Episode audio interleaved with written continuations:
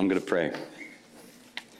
Father God, thank you for uh, your word, um, your written word, and your Rhema word, both.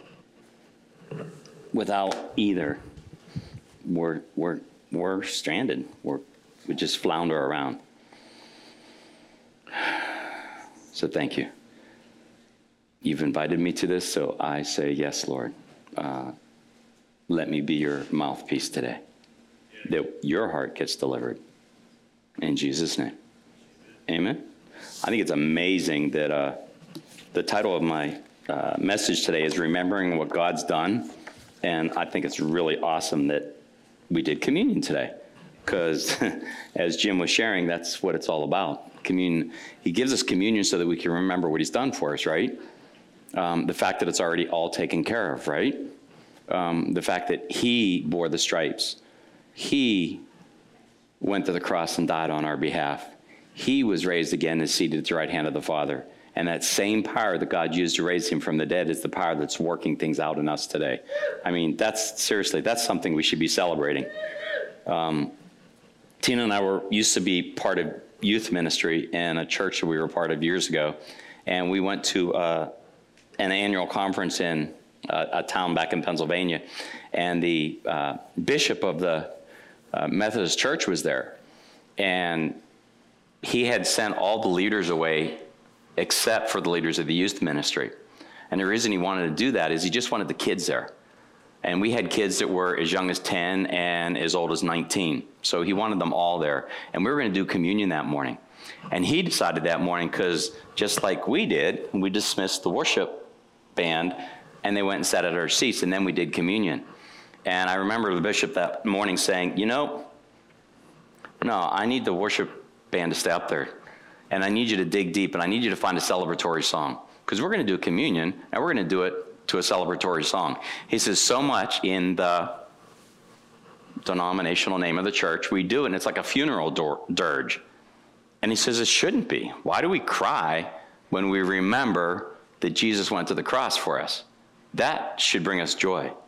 And so he had him play a celebratory song and he said, here's what we're going to do because we were doing it by intinction so there was like six people lined up with bread and, and, and juice. And he said i'm going to pray and then i want you to all stand at one time and come forward and receive. If you want to dance because the music's got you stirred that way then go ahead and dance. If you want to scream and shout and hoot and holler whatever it is you want to do uh, feel free to do it because today this morning it's going to be a celebration it was the coolest communion that we've ever been a part of. I mean, the coolest thing. And I've never been able to look at the cross with tears in my eyes ever since. Because, I, yeah, it was horrific, but what he did was like just mind boggling. So unselfish and so loving and so caring. I just can't look at it and cry unless they're tears of joy. If that's not your journey, that's okay because we're all on a journey. But it'd be really cool when you get to the place where you look at the cross and you celebrate. And it's just joy that comes out of you because it should be, because it's taken care of. It's all taken care of. So again, today, remembering what's God, what God's done. That's the message today. So last week, last Saturday, uh, Tina and I decided to go on a date. I invited her to go to Frankfurt to do a I lost the butterfly kind, the monarch butterfly release. So every year, once a year, they do a monarch butterfly release at this really cool place out in Frankfurt, a, a, a greenhouse. And they've got these butterflies tagged. And you get to release one. They put them on ice so that they're a little lethargic when you get it, and you open it up, and thing crawls out on your hand, and until it thaws out, um, it's just walking around on your hand. It's really cool. And then it flies, and they're flying to Mexico the border. Anybody heard about the border lately? Well, so there's going to be an influx of uh, monarch butterflies. And then we, with that paper we were given, we were given the number and a website to go to so we can actually track the status of our butterfly as it's going to, um, uh, to Mexico, which is exactly how cool is that? But it's also amazing because God designed the monarch butterfly to fly from here. And these monarch butterflies now, because they're fifth generation, live eight to nine months. most butterflies live 30 to 60 days and then it's over, but they live eight to nine months. So they literally will fly all the way to Mexico, spend the season, hatch some at some point, um, hatch, lay some eggs, become larvae, et cetera, et cetera, and the new butterflies will fly back this direction yeah, it's really, really cool and absolutely amazing. It's just a reminder of what God does, yet a reminder of what God does and how amazing He is. It was so fun. So before we did that, we, they have a little cafe out there, which is really good, really great food, great atmosphere. And we sat to eat brunch. And as we were eating brunch, we were rehearsing what God's done in our lives. Now, we could only do it for a little bit because we had an hour to have lunch. So we had to cut it short because he's done so much in our lives that we could have probably spent the day there rehearsing what he's done in our lives. And we do that frequently. Why? Well, because it encourages us. It encourages us in him. And it's so powerful to do that because when you get encouraged in him and you stay encouraged in him, when the hard times come, and they're gonna, they're gonna come. He tells us we're gonna have troubles and trials and tribulations in this world. He tells us. And then he says, But take courage, for I've overcome the world. Well, what's the best way to remember that he's overcome the world? Remember. Remember what he's done.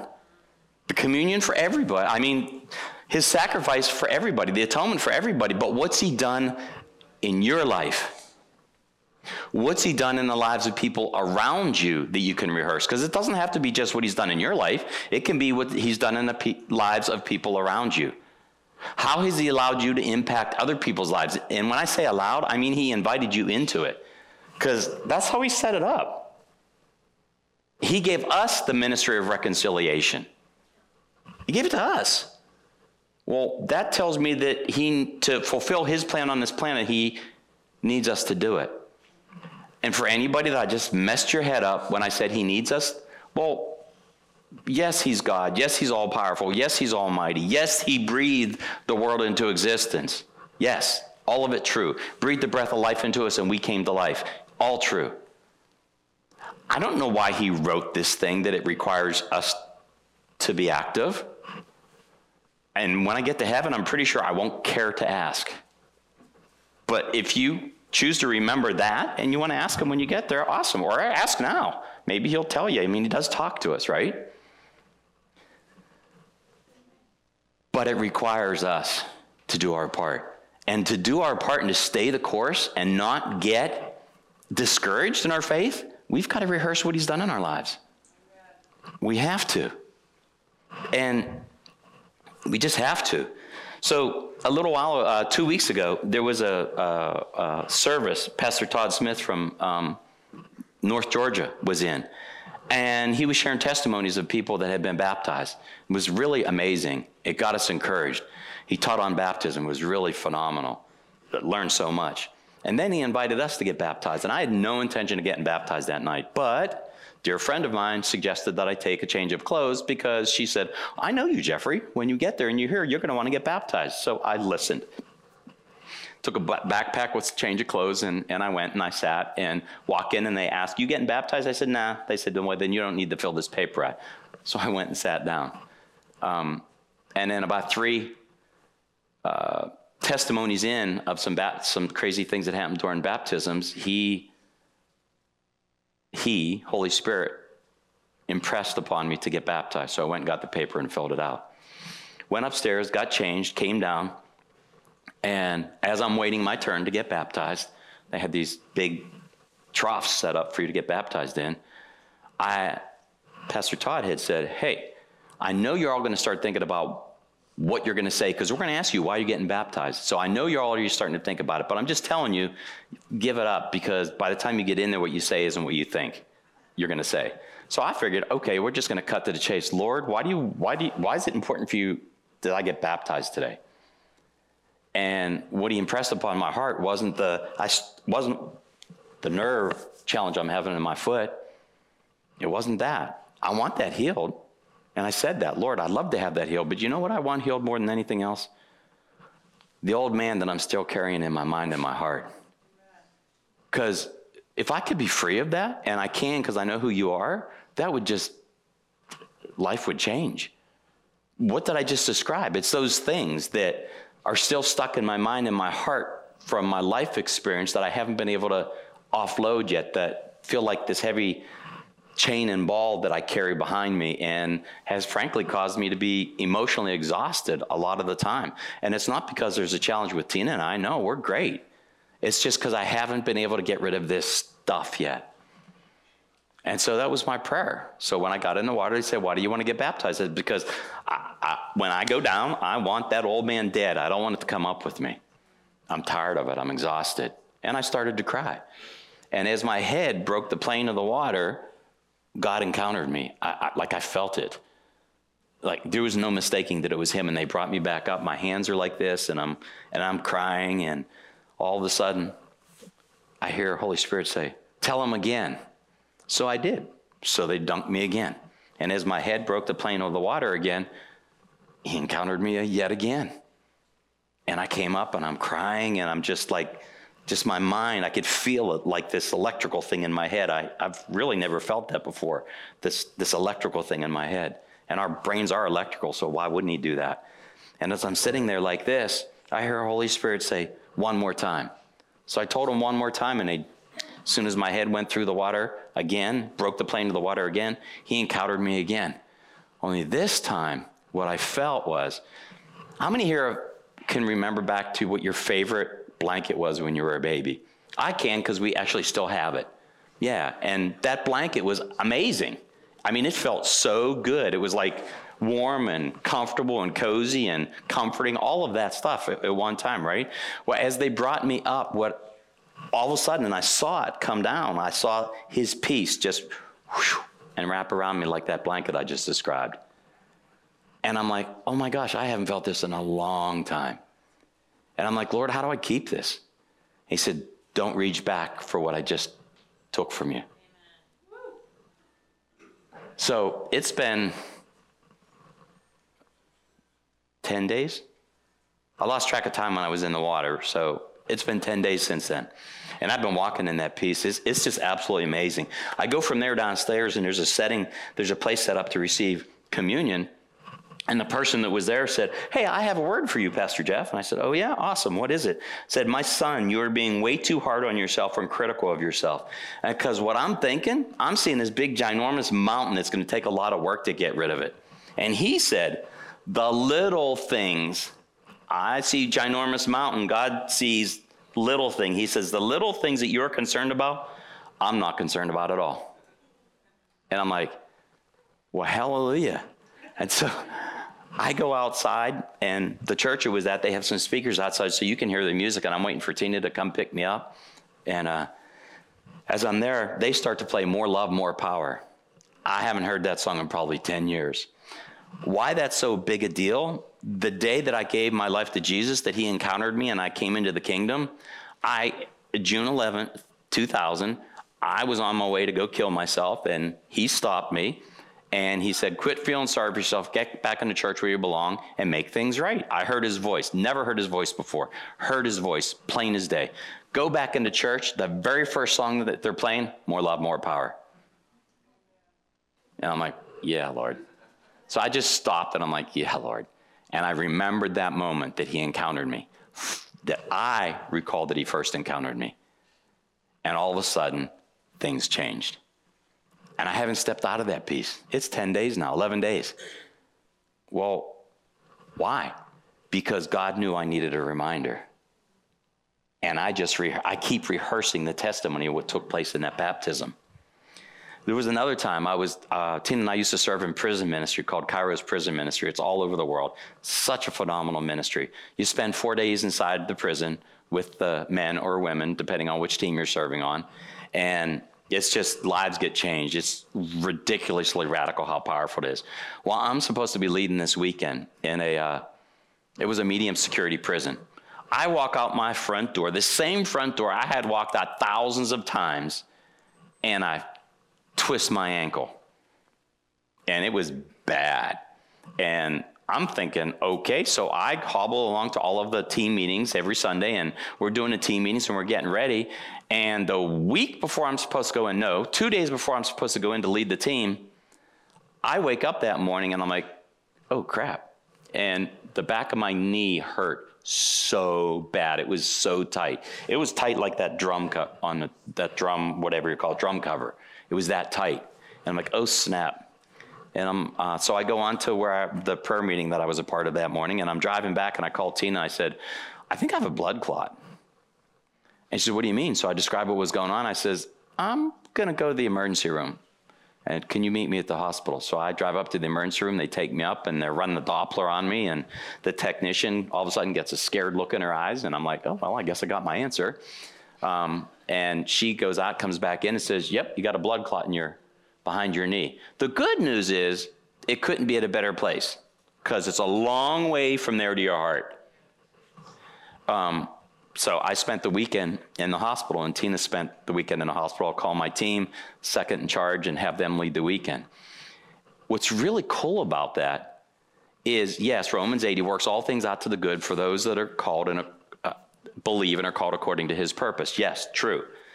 But what was so powerful about it and why this testimony is so important, two of our closest friends at the time, they were amazing Southern Baptist, wonderful men of God. But they didn't believe in the gifts of the Spirit for today. Well, here we are laid in the bed. We knew that about them. We knew they were going to be taking the weekend. So, guess what? We were praying the whole weekend. And it was that weekend that he taught me what intercessory prayer in a joyful way could be like. From a hospital bed, praying for something that's going on 180 miles away.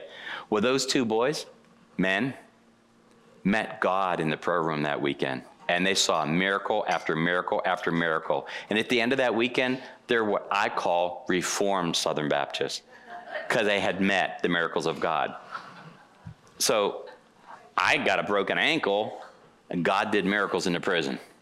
And so the celebration is, oh, wow, you know, there's lots of stuff that happened.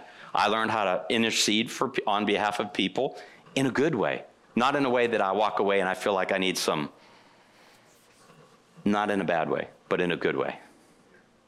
It was amazing. And then two men that didn't believe in the gifts of God today walked away from the prison weekend believing in the gifts of God. Their exact words were, I've never seen such a powerful weekend. The one had been serving on prison weekends for 10 years. So it's a big deal. So, why is it important that we celebrate our testimonies? We've got to celebrate our testimonies because stuff's going to happen. It's going to happen. I promise you that. Jesus promised you that. So, it's easier for me to promise. So, today, I hope to spur you on to be more intentional in remembering what God has already done and to look at situation through different lenses today. That you could actually, instead of being so stuck on the situation of what's going on in front, of you, you can remember what He's already done so that you can, like, oh God, what's possible today? Wait a minute. You're the same God yesterday, today, and will be. So therefore, what you've already done should encourage me so that I can actually, oh, okay, cool. This situation, yeah, no big deal. Yes, it's everything horrific that it could be. Yes, truth. But you're the same God. You did that, so I can look forward to what you're about to do now. And it helps you to elevate your eyes a little bit instead of feeling uh, oppressed, depressed, anxious, and all the other things that we as Christians shouldn't be dealing with because we have Jesus in us. Guess what happens when you start to do that? You start to live more joyfully with less stress. Joyfully and less stress. I haven't been emotionally exhausted for 11 days. I, I had been that for a long time. So, yay. And to have greater faith in God and His incredible love for you. He's the God of the possibles. Psalm 105, 1 to 5, from the Passion Translation. Go ahead and give God thanks for all he has done. Go ahead and worship him. Tell everyone about his wonders. Let's sing his praises. Sing and put all, all of his miracles to music. What, what kind of song would that be if we just like, I don't know, somebody laid down a track and we just all started singing all the miracles he's done in our lives? And they're all miracles. I don't care if it's simply you're about to step off a a, a sidewalk and twist your ankle, or he literally, you watched a, a, a, car coming at you and somehow car's over here you didn't get hit i don't care what the what what it looks like it's all a miracle because god did it So the first thing I want, I want to redo your definition of miracle. If God did it, it's a miracle. You couldn't do it, He did it, it's a miracle. So celebrate them all like they're miracles. So what would that look like? Shine and make your joyful boast in Him, you lovers of God. Let's be happy and keep rejoicing no matter what. Seek more of His strength, seek more of Him. Let's always be seeking the light of His face, and don't you ever forget His miracles and marvels. Our God's an awesome God. Come on, say it with me. Our God is an awesome God. Yeah. Do you believe it? Yes. Awesome. Awesome, awesome. Do you? Then why do we so quickly forget? When it gets difficult, when our integrity gets questioned, when we get accused falsely, when the unexpected trauma happens, when we have to wait what seems like an eternity for our opportunity towards our destiny to happen, et cetera, et cetera, et cetera. Why do we so quickly forget all the testimonies of God's faithfulness? We believe He's an awesome God, but why do we, if that's the case, why do we so quickly forget what He's already done? Because if we believe He's an awesome God, and I'm on my way to the most important meeting of my life, and all of a sudden two tires blow, two tires because you only got one spare, which means you clearly aren't going to make your appointment. And yet, we get to thinking, oh crap. Really? Instead of, oh, wait a minute. God's taken care of me my whole life. I don't know what's about to happen, why that happened. I don't know how this is all going to play out, but it's all going to work out. Because it always does. If you live with that mentality, it always works out. I didn't say the way you think, but always works out. Always works out.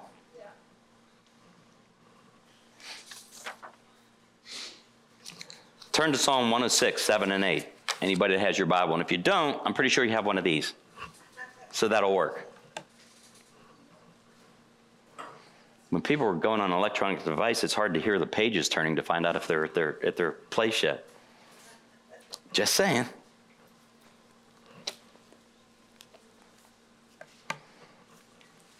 By the way, I would suggest reading all of Psalm 106. Um, it's, it's just amazing. But the part I want to read right now is just verses 7 and 8. Our fathers in Egypt did not grasp the significance of your wondrous works. Whose wondrous works? God's. Or remember your wondrous acts of faithful love. Again, whose wonderful acts? God's, right? Instead, they rebelled by the sea, the Red Sea. Now, catch this next part. This is really important. They couldn't grasp the significance of his wondrous works or remember the acts of his faithful love. And they rebelled by the Red Sea, yet he saved them for his name's sake to make his power known. Couldn't see the power of what he was doing in their life, forgot what they did see rebelled, and yet he saved them.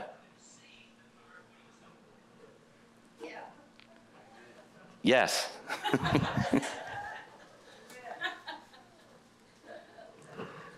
That's us, guys. Remember the cross. That's us because on any given moment in any given day. So if I'm on the way to my most important, what I define as my most important meeting of appointment of my entire life, and all of a sudden two tires blow out and I get bent out of shape, guess what I just did? I forgot all of his acts of loving kindness and all that he's already done in my life. Which means, because he tells us to remember, I just entered into disobedience. Ouch. Because when we can encourage ourselves in Him, we can stay faithful to Him. And we don't forget the righteousness that He gave to us. We don't forget the love, joy, peace, all of it that He's already given to us. We don't forget that all that really matters has already been taken care of. Meeting, my, in my opinion, my most important meeting in my life. No, the most important appointment that I ever had in my life was when I actually met Jesus. So the flaw first was in my thinking of about that, um, that meeting. Because whatever we do on this planet, if it doesn't tell people about the good news of Jesus, it's all going to go away. all of it. The houses, the cars, the jobs, the awards, the significance, your name and lights, if, you, if that happens to be you, your title on a book, whatever it is, it all goes away. The only thing that doesn't is sharing the good news of Jesus. What better way to do it? And if you're stuck and you want to witness to somebody and you aren't like Ryan, that can automatically, he could probably lead a chair to Christ. Seriously. I mean, it's true. And I'm not, I'm, I'm so not making fun or belittling what Ryan does. I mean, it's just him. He can probably lead that chair to Christ. Where for some of us, it scares the bejibbers out of us to lead somebody to Christ. So just share what he's done in your life. And if you rehearsed it, you can't help but share it with a smile on your face and joy coming out of your heart, and that person's going to feel that. And then that will open the door for you to speak to that person because that person's going to have questions for you. Don't do it Ryan's way. We don't need a whole bunch of saved chairs in heaven.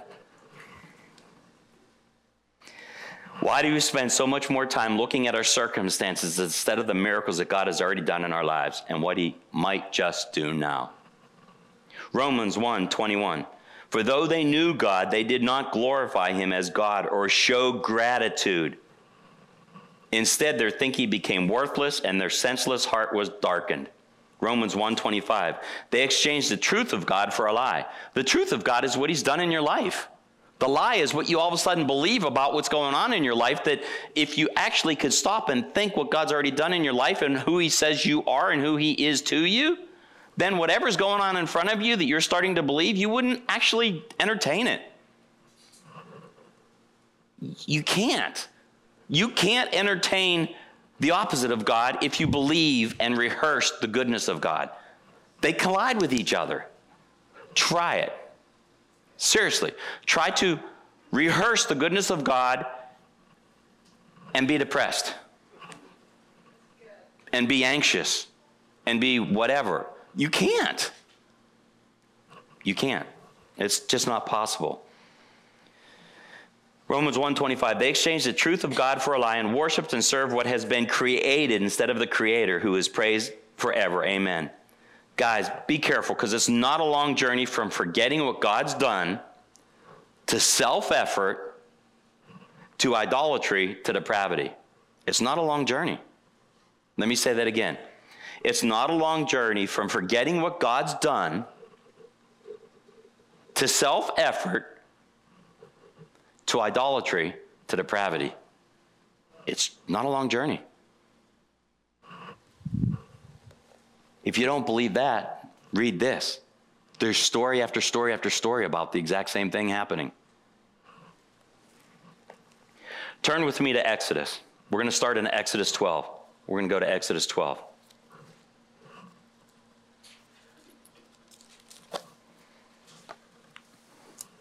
Guys alive out there? You okay? Yes. Good.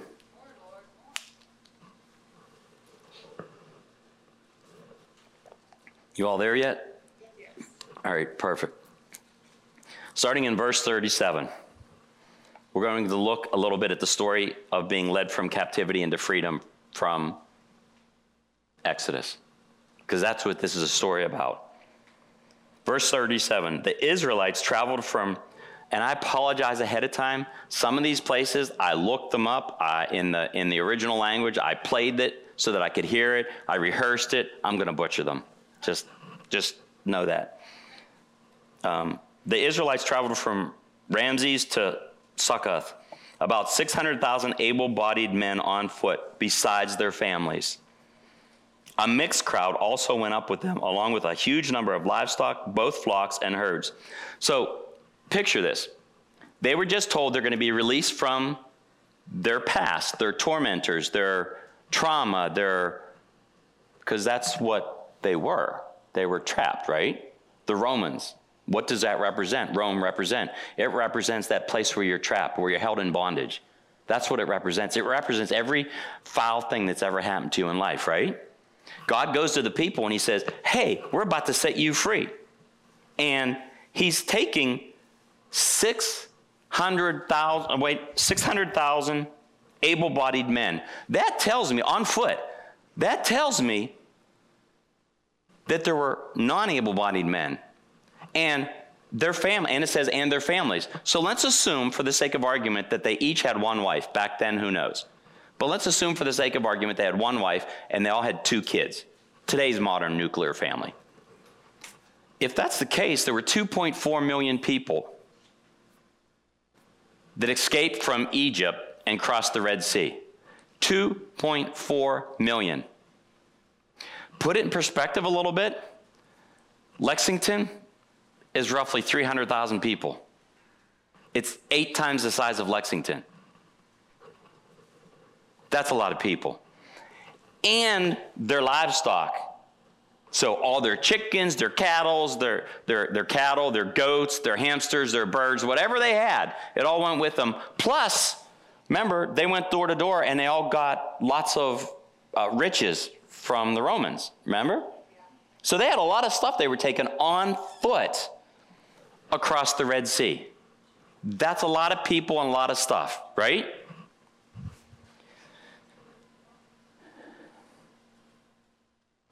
Jump to Exodus 13. Exodus 13 talks about what God tells them they've got to do, how they've got to be obedient to get their freedom and to maintain their freedom for the next generations. The principle here, not the stuff they were asked to do, because back here they were talked about sacrifices they have to make. Obviously, we don't have to do that. But it's the principle of remembering what God's done for us, to remember and to celebrate what He's done for us. So we're going to read verse 3 in Exodus 13. Then Moses said to the people, Remember this day when you come out of Egypt, you came out of Egypt, out of the place of slavery, for the Lord brought you out of here by the strength of his hand. Man, I just caught this. Moses said to the people, Remember this day when you came out of Egypt. They hadn't yet escaped. But Moses spoke prophetically, telling them, you Remember this day when you came out of Egypt. Why do you think he might have said that? so that when it got tough and they, because we know what's going to happen, all of Rome's power is coming after them.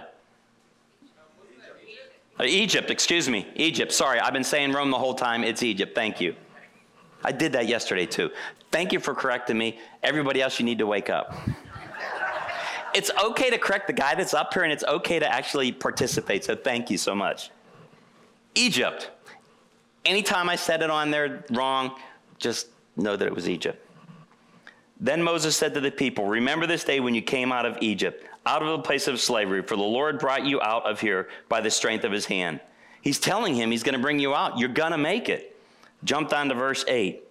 On that day, explain to your son, on what day? That in the future. He's talking about the future.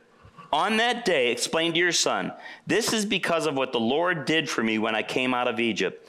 Let it serve as a sign for you on your hand and as a reminder on your forehead so that the Lord's instruction may be in your mouth. For the Lord brought you out of Egypt with a strong hand. We've got to remember. He's telling them you've got to remember.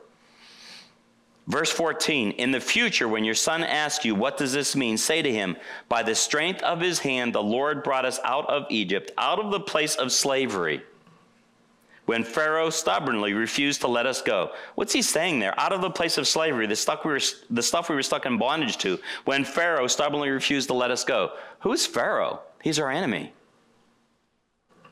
He represents our enemy, the one that's holding us captive. Okay? When Pharaoh stubbornly refused to let us go, listen to this. The Lord killed every firstborn male in the land of Egypt, both the firstborn of humans and the firstborn of livestock. What's he telling us? He said, Remember to tell your son in the future, in the next generations, what God did, how he set you free from the bondage, from your enemy, and remember that. And oh, by the way, don't forget to tell them that God took care of the enemy. They don't, God does. He takes care of the Romans too, but today it's the Egyptians. Jump to verse 17. When Pharaoh let the people go, God did not lead them. Listen to this. This is so powerful.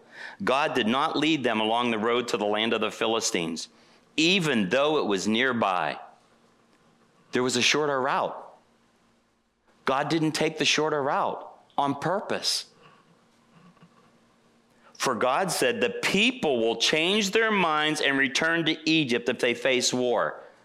What's he saying? He didn't take them the short way, way to get them out of the where they're held in bondage into their freedom, into their promised land, because he knew if they if they encountered war, what is war? It's the hard times. It's when it gets tough.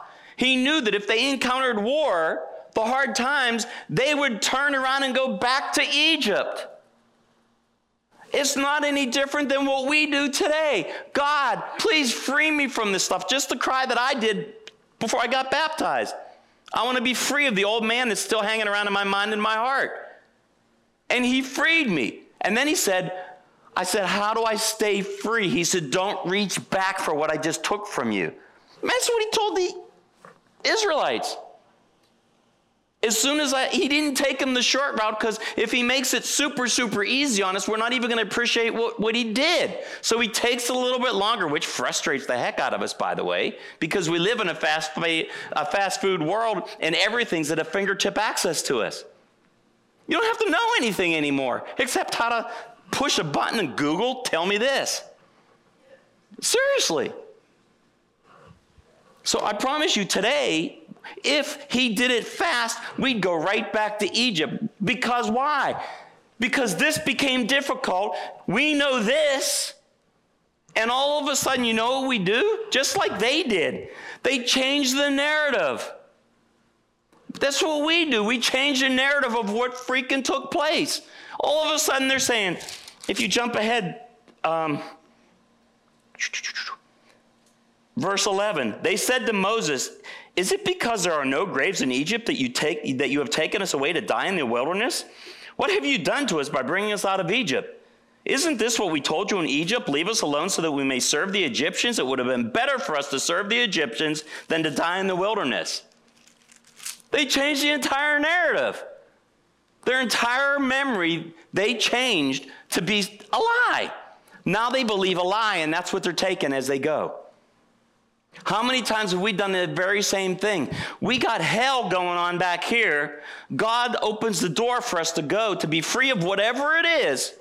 We walk towards that door, we get towards that door, and all of a sudden it feels like the door slams on our face, and we're like, oh crap, here I am, back to the pornography, the drugs, the overeating, the depression, the anxiety, the medication, whatever it is that we've chosen. Why? Because we quit rehearsing what God's done in our life. We forgot the goodness of God. They clearly forgot the goodness of God here. I mean, my goodness. Verse 21 the Lord went ahead of them in a pillar of cloud because here's the crazy thing. They turn around and they look, and all of a sudden, because it says the Egyptians cut up to them. Well, if the Egyptians cut up to them, that means all 2.4 million people saw the enemy. And the ones that were leading were the 600 best men on the best chariots. They were walking. And their enemy caught up to them. How many times has it felt to you that the enemy is caught up to you? Why do we give in to the enemy instead of press into what, who God is? Seriously, why do we give a rip at what's going on in the world compared to what God can do? I didn't just say put your head in the sand and pretend like nothing's going wrong in the world. I did not say that. That's stupid. But so is forgetting how powerful God is and what He's already done in your life. That's actually dumber. Okay, take everything that's going on in the world and all the jacked upness that's going on in your families, your bank account, whatever you're dealing with, and measure that against the goodness of God. I dare you. Seriously. If you do, if you take my challenge, you will not be depressed. You will be encouraged. He's a good, good father. The Lord went ahead of them in a pillar of cloud to lead them on their way during the day, and in a pillar of fire to give them light at night, so that they could travel day or night. The pillar of cloud by day and the pillar of fire by night never left its place in front of the people. it's not leaving its place in front of you today. We just get so stuck on what's going on and what's right in front of us that's not lining up with who he says who he is and what we've seen of him that we can't see it anymore. That's on us. Then the Lord spoke to Moses Tell the Israelites to turn back and camp in front of Pi. There's more to it. Between Migdol, which means tower, and the sea. You must camp in front of Baal Zephon, facing it by the sea. Okay.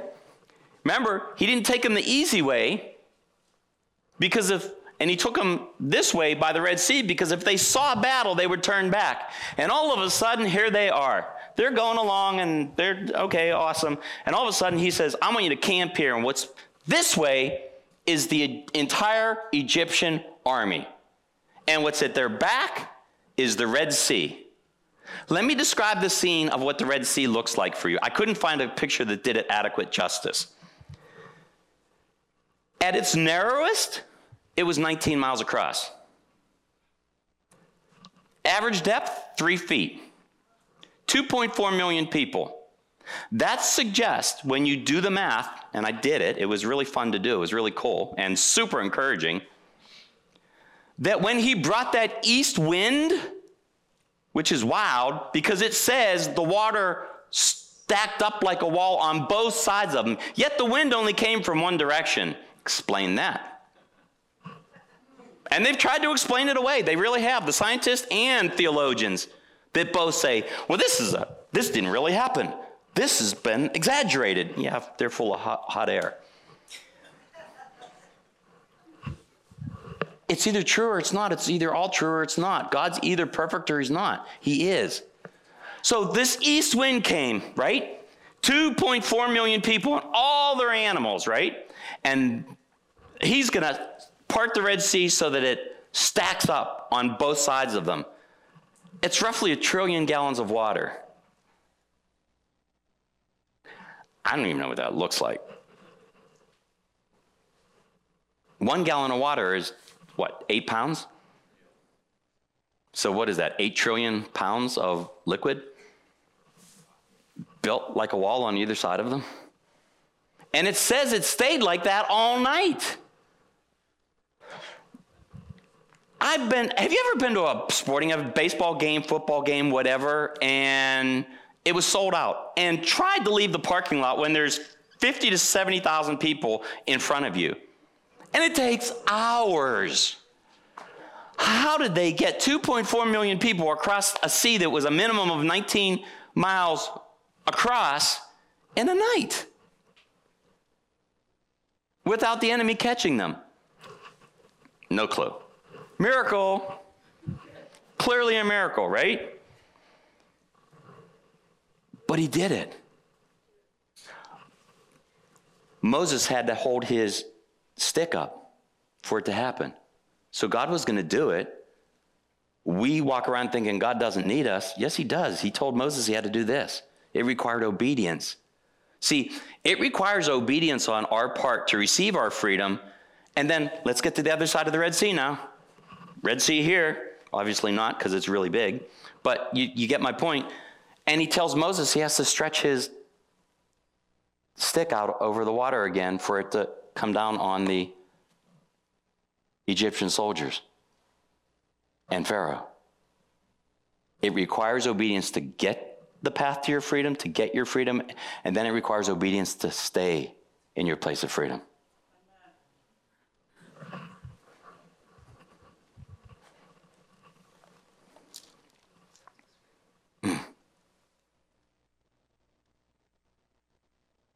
I totally lost where I was in the in the word. That's okay.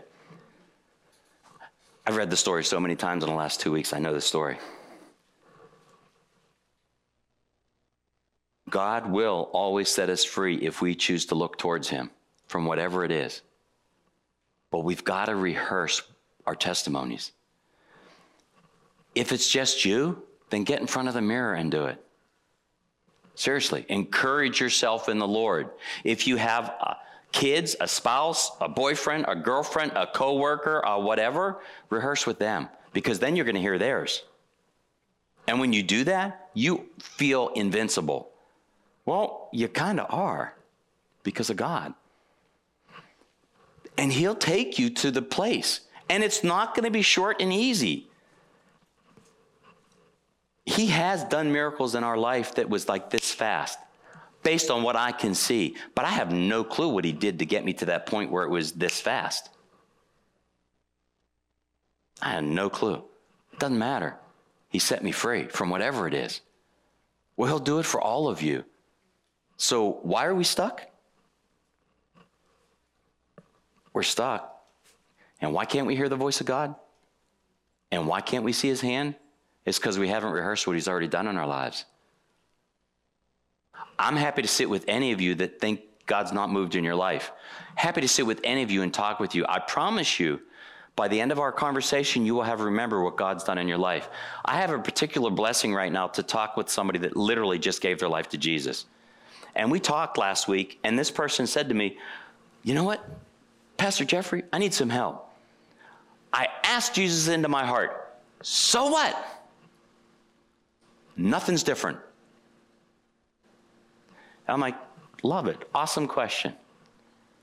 So I started to talk with this person and rehearsed their last month with them. And all of a sudden they're like, oh, I didn't see it. They were far too close. There were six things that they were able to come up with in about 90 seconds that was different because they gave their life to Jesus than before Jesus. I promise you, I can talk with anybody here that thinks Jesus hasn't moved in your life, and it won't take very long, and you will find out where he's moved. Here's the thing here's the problem. And it was true for the Israelites, and it's true for everybody else. Three days later, after God just did that amazing miracle to set them free, 72 hours later, these same children of God were doubting, complaining, questioning God, and disobeying Him. 72 hours later, He gives us these stories that we might learn.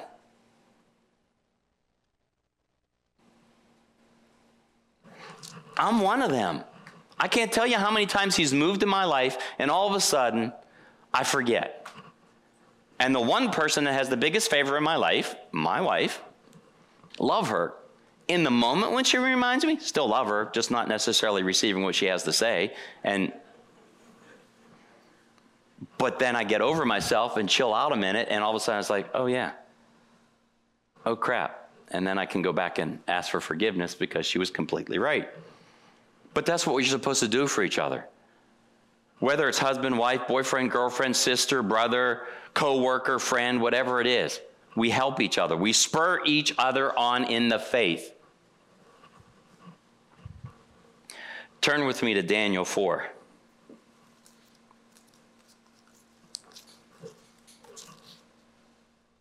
Verse 2.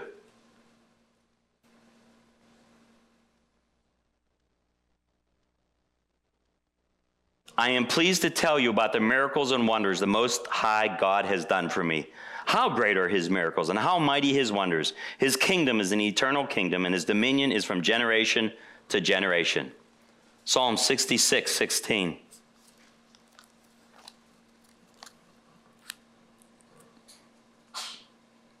I've been on the other side when the person speaking starts to tell you to go from scripture to scripture, and it's really hard to keep up. Know what it feels like? I'm sorry. Psalm 66, 16. Come and listen, all who fear God, and I will tell you what he's done for me. Why? Because it encourages whoever's in front of you, and it encourages yourself. And then you can stay steadfast. Psalm 105.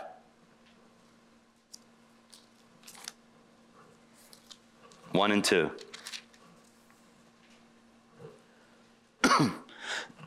Did you turn yet?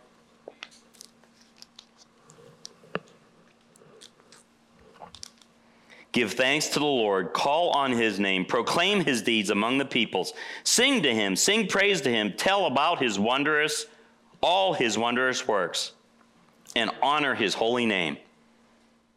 And in the Amplified, I'm going to read um, Revelation 12, verse 11.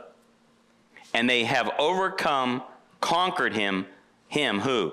Satan, by the means of the blood of the Lamb and by the utterance of his testimony, of their testimony, for they did not love and cling to life, even when faced with death, holding their lives cheap till they had to die for their witnessing.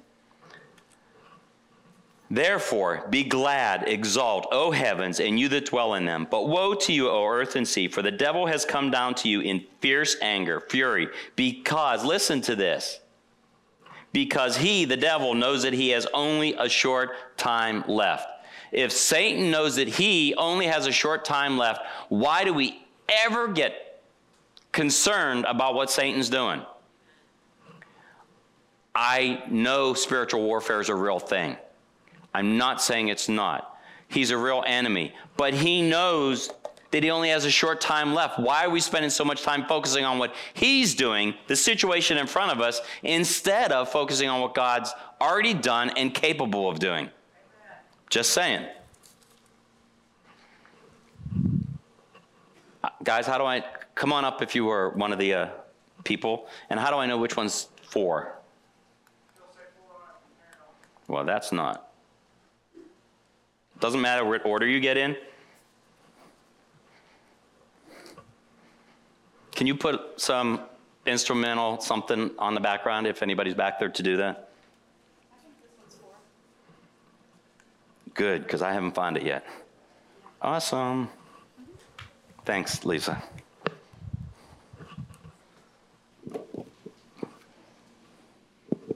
Is it live? Yes.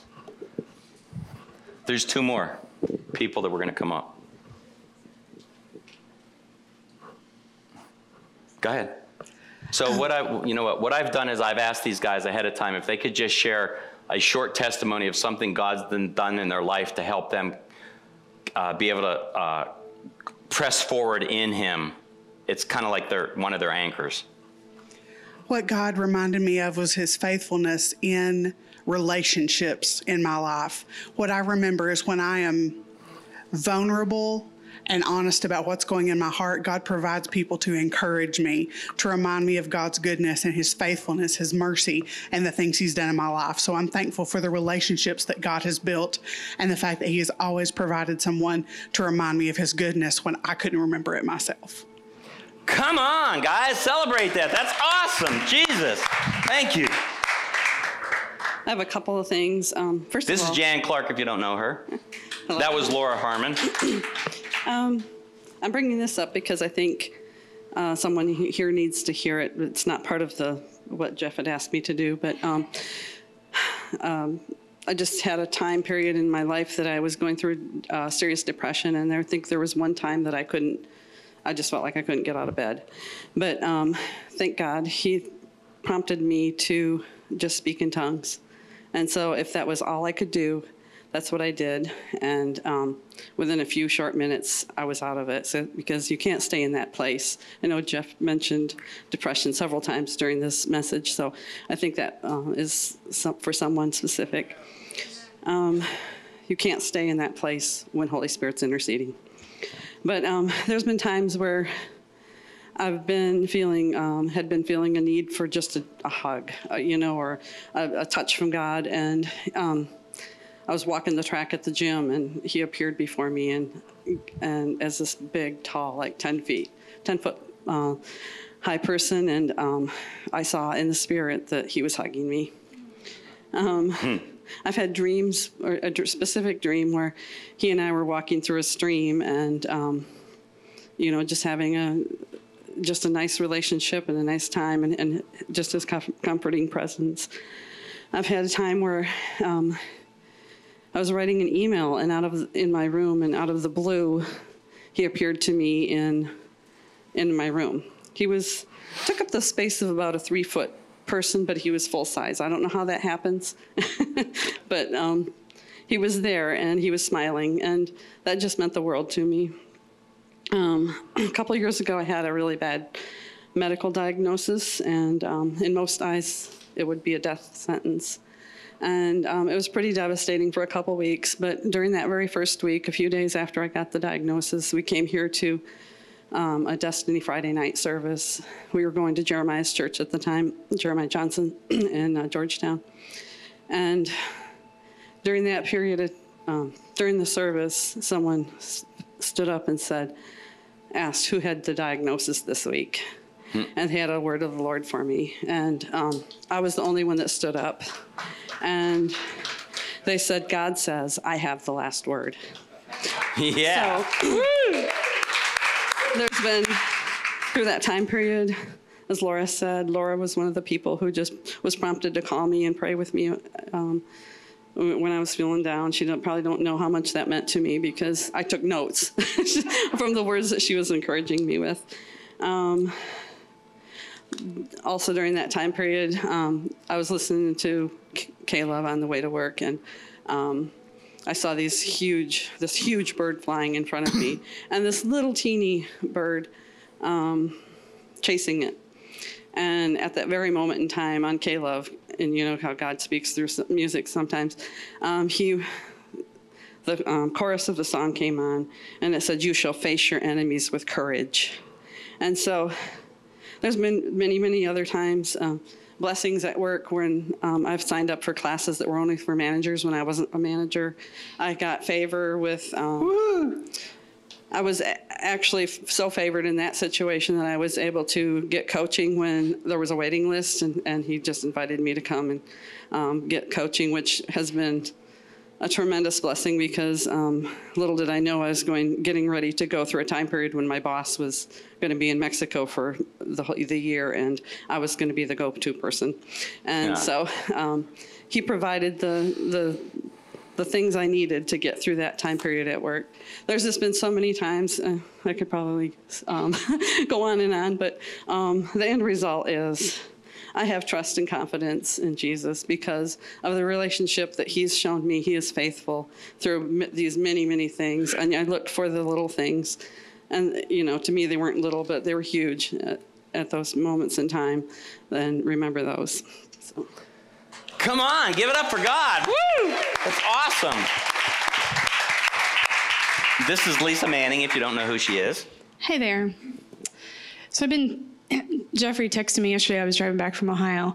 And so I had a couple hours to kind of think about this. And I told him this morning kind of what he said like, I don't really know for sure what I'm supposed to say. And I just kind of thought about multiple things over my life, and God sort of brought it together today. Um, I could tell you about I, the fact that I was born to a 17 year old mom who has been addicted to drugs and alcohol just about the majority of my life, including today.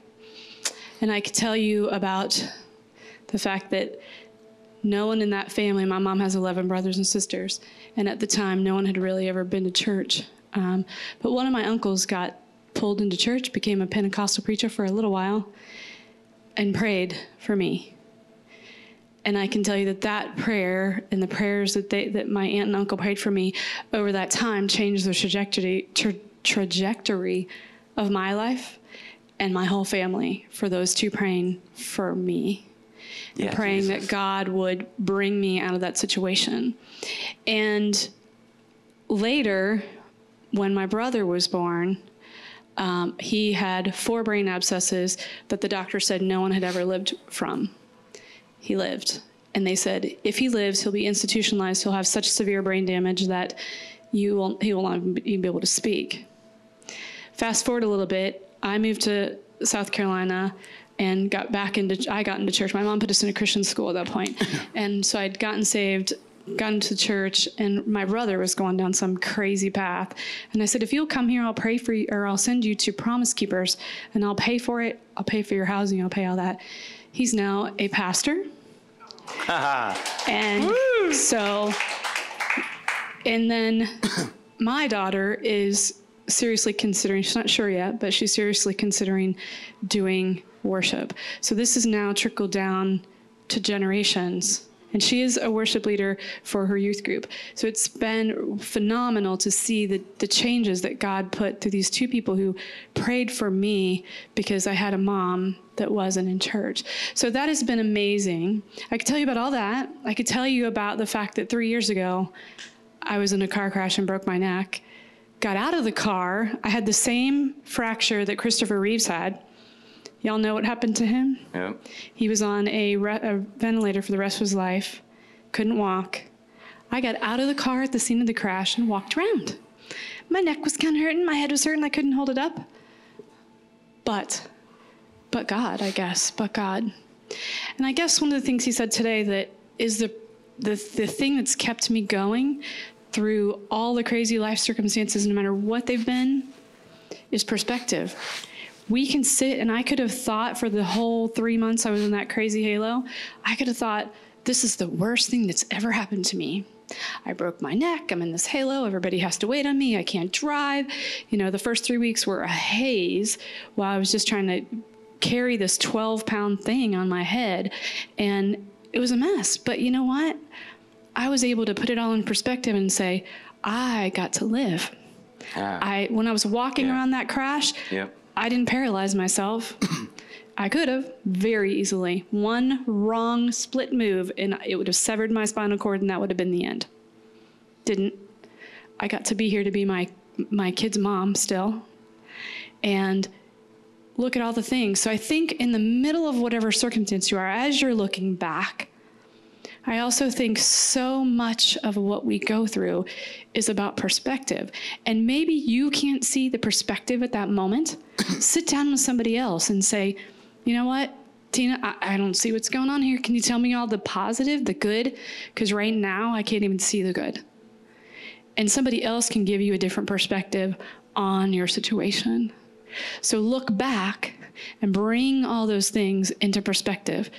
And I think that is what I would have to say about remembering. Pull those remembrances in, all the things that God has done, and the lessons that you learned, and figure out what you can learn in the middle of the hard stuff. Change your perspective, and I think you got it. Come on, God. Come on, guys. Woo! Thank you, Lisa. And for anybody that doesn't know, this is my amazing bride, Tina.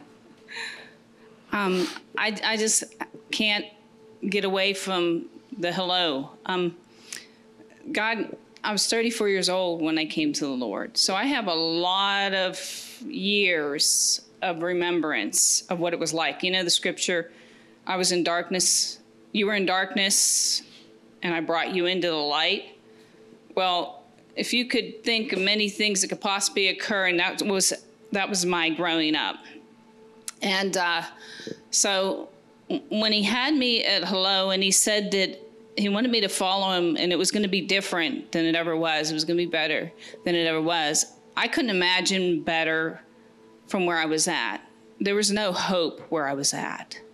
So this this is my anchor that I go to like whenever anything comes up, no matter how big, how small, that's where I go because I was in darkness and there was great darkness going on around me and with me. And it was like um, the feeling of I can't, I could never escape that. I mean, up to 34 years old, I, I can't escape this. There's nothing else. Hopelessness. I mean, and then one morning,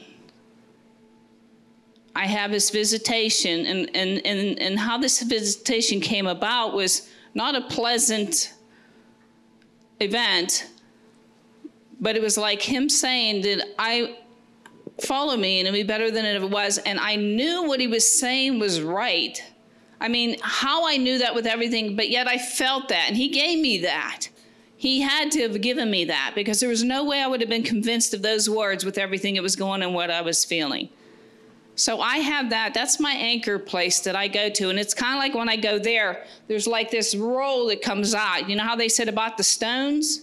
Remember the stones and what they were about? Tell your children and onward. That's where that's where I go when things occur. I go back to that anchor place and everything unfolds and then I have all that to look down to. And it's like it's no matter what happens, no matter what takes place, if anything, it takes me right back there. And that's where I will stand and declare his goodness and I'll say, Lord, even though right now I can't I can't connect with that right now because the pain I'm in, because of what's taking place, but I'm choosing. I'm going to use that power of my choice because, again, you gave me such a powerful anchor. I said, Lord, I choose to declare your goodness mm-hmm. and your faithfulness. no matter no matter how long I'm going to be where I'm at, no matter what's taking place, I'm going to declare it because you are faithful and you have shown me your faithfulness throughout my life after you rescued me out of darkness and brought me into light. And I can't Awesome. thank him enough for for all that he's done. And what was t- stolen away, the God, God, God has replaced.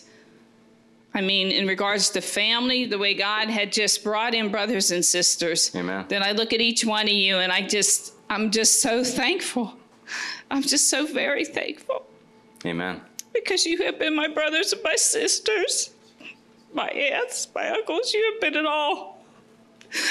And I'm so very thankful. So I have every day I wake up and so much to be thankful for because I know, especially on Sundays, I'm going to see my family.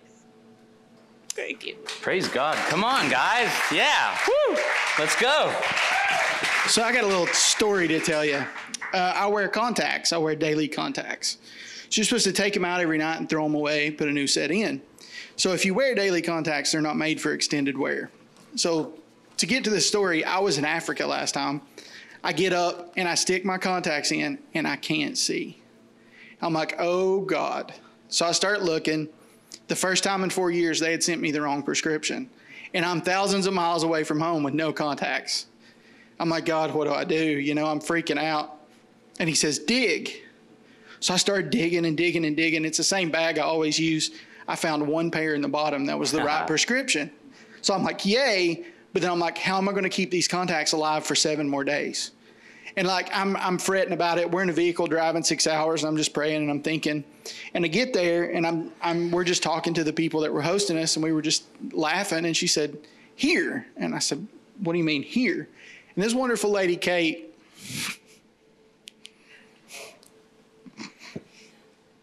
hands me a contact case and goes like, look, you're going to see the rest of this trip.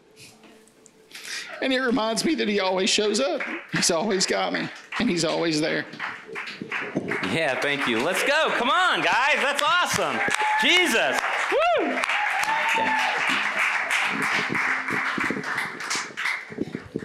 Okay, I'll finish it off.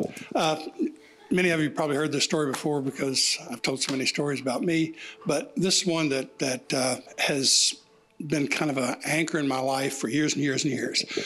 All of us know we've got little compartments in our minds where we store our memories, store our hurts and our good times and all those kind of things, and we can go to those when we want to and pull out something and refresh it, remember years ago, uh, all I can say is God gave it to me. I discovered I've got a little closet in my mind. It's got four shelves on it. And uh, every time something that I can't, I can't resolve, when something happens in my life, and I look at that, and I, that's not supposed to happen to me. That's that's not that's not supposed to be part of my life. God's supposed to preserve me from that, keep me from that, or whatever else. And so I'll wrestle with it for a while. And before that little little closet showed up, um, I could get down into a, a pit, you know, the, the slough of despond, and uh, just kind of wallow around in that, trying to make sense of God not living up to my standard for God, you know. And uh, so, anyway, from the time that he showed me that little closet and uh, handed me a jar, and I took that situation, stuffed in that jar, put a lid on it, stuffed it on the shelf. And, I, and that, that little closet are, or contains all the things that I don't understand. Now, you would think closet would be overrunning, but honestly, it's never had more than six jars in it, and right now it's got maybe three or four. And because from time to time, God will lead me to open the closet, pull out a jar, and He will explain or give me enough understanding that so it's resolved and I can rejoice in that thing rather than allow it to depress me or hurt me. And so that's that's my go-to place, that, hmm. that little closet. And and now it used to take me a while to get to the place where I'm willing to just stop and listen rather than complain or whine or cry or you know whatever. But if I'll just listen, he'll say, you know, the closet. I'll go there, get my little jar, stuff that thing in it, set it on the shelf, say, okay, God. And it's it's been such a wonderful comfort to me over the years that I don't have to try to understand everything, don't have to try to explain everything. And certainly God is not responsible to explain himself to me ever. The fact that he does occasionally is is a wonder of wonders that, that is to be delighted in. But like I said, his goodness, in his goodness, he will lead me back there from time to time. Okay, it's time to take that one off the shelf. And then we'll talk about it my heart's healed. Got room for another jar.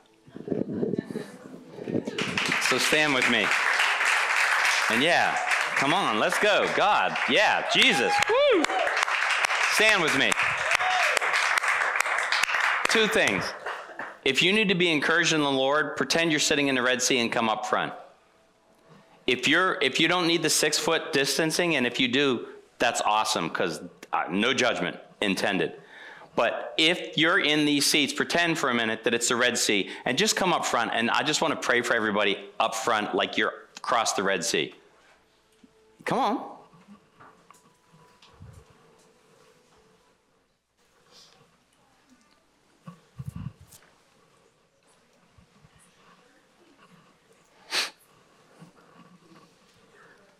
And if somebody needs particular encouragement after I pray and send everybody, uh, bless everybody to go, then come on up and I'm happy to pray with you individually.